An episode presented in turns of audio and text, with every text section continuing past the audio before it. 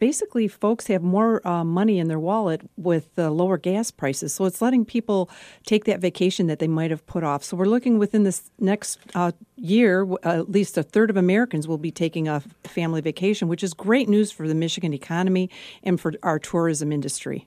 And you mentioned that uh, gas prices, uh, they've been relatively low uh, compared to the last couple of years. We have seen some uh, uh, price increases in the last couple of weeks. Right. Um, but uh, do you think that they're still going to stay relatively low enough?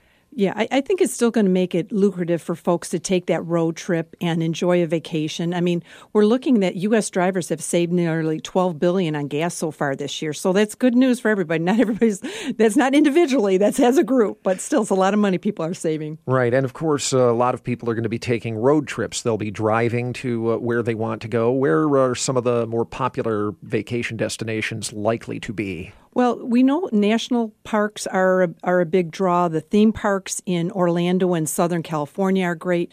International travel is still um, on some people's dockets, and cruises are economical for a lot of folks too. So, you know, we've got a, a wide variety, but it looks like the travel this summer and into the year uh, is going to be great. Yeah, you mentioned the uh, national parks, of course, are marking their centennial anniversary this year, and uh, they've got a number of uh, things going on to try to bring people in and see those parks. Right. You, we've got some discounted pricing, and they're helping families make that trip um, an international destination this year, and and uh, it's just a, a, great thing to do. Enjoy our national parks.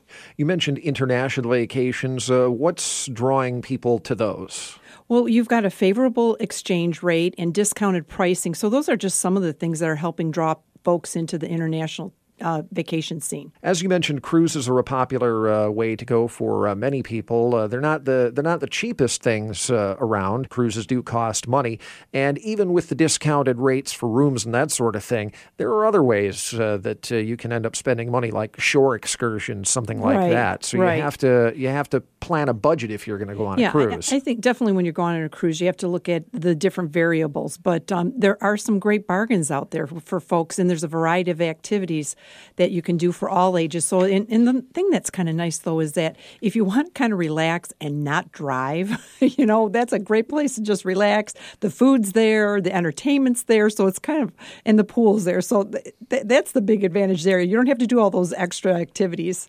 Now, we've got uh, an important travel period coming up here in a few weeks, the Memorial Day weekend. I know that uh, you're working on the forecast for that right now. Right. Uh, so we uh, don't uh, quite have an estimate yet, uh, do we, as to no, how many people yet, you but might I mean, find traveling? Yeah, I, I think that with, when we're looking at the gas prices and the economy picking up, I mean, there's definitely some factors that should affect travel and make it more of a positive move, and I think an uptick in travel. So we don't have those hard numbers yet, but we'll have them in a couple weeks for you soon. I mean, it's just around the corner.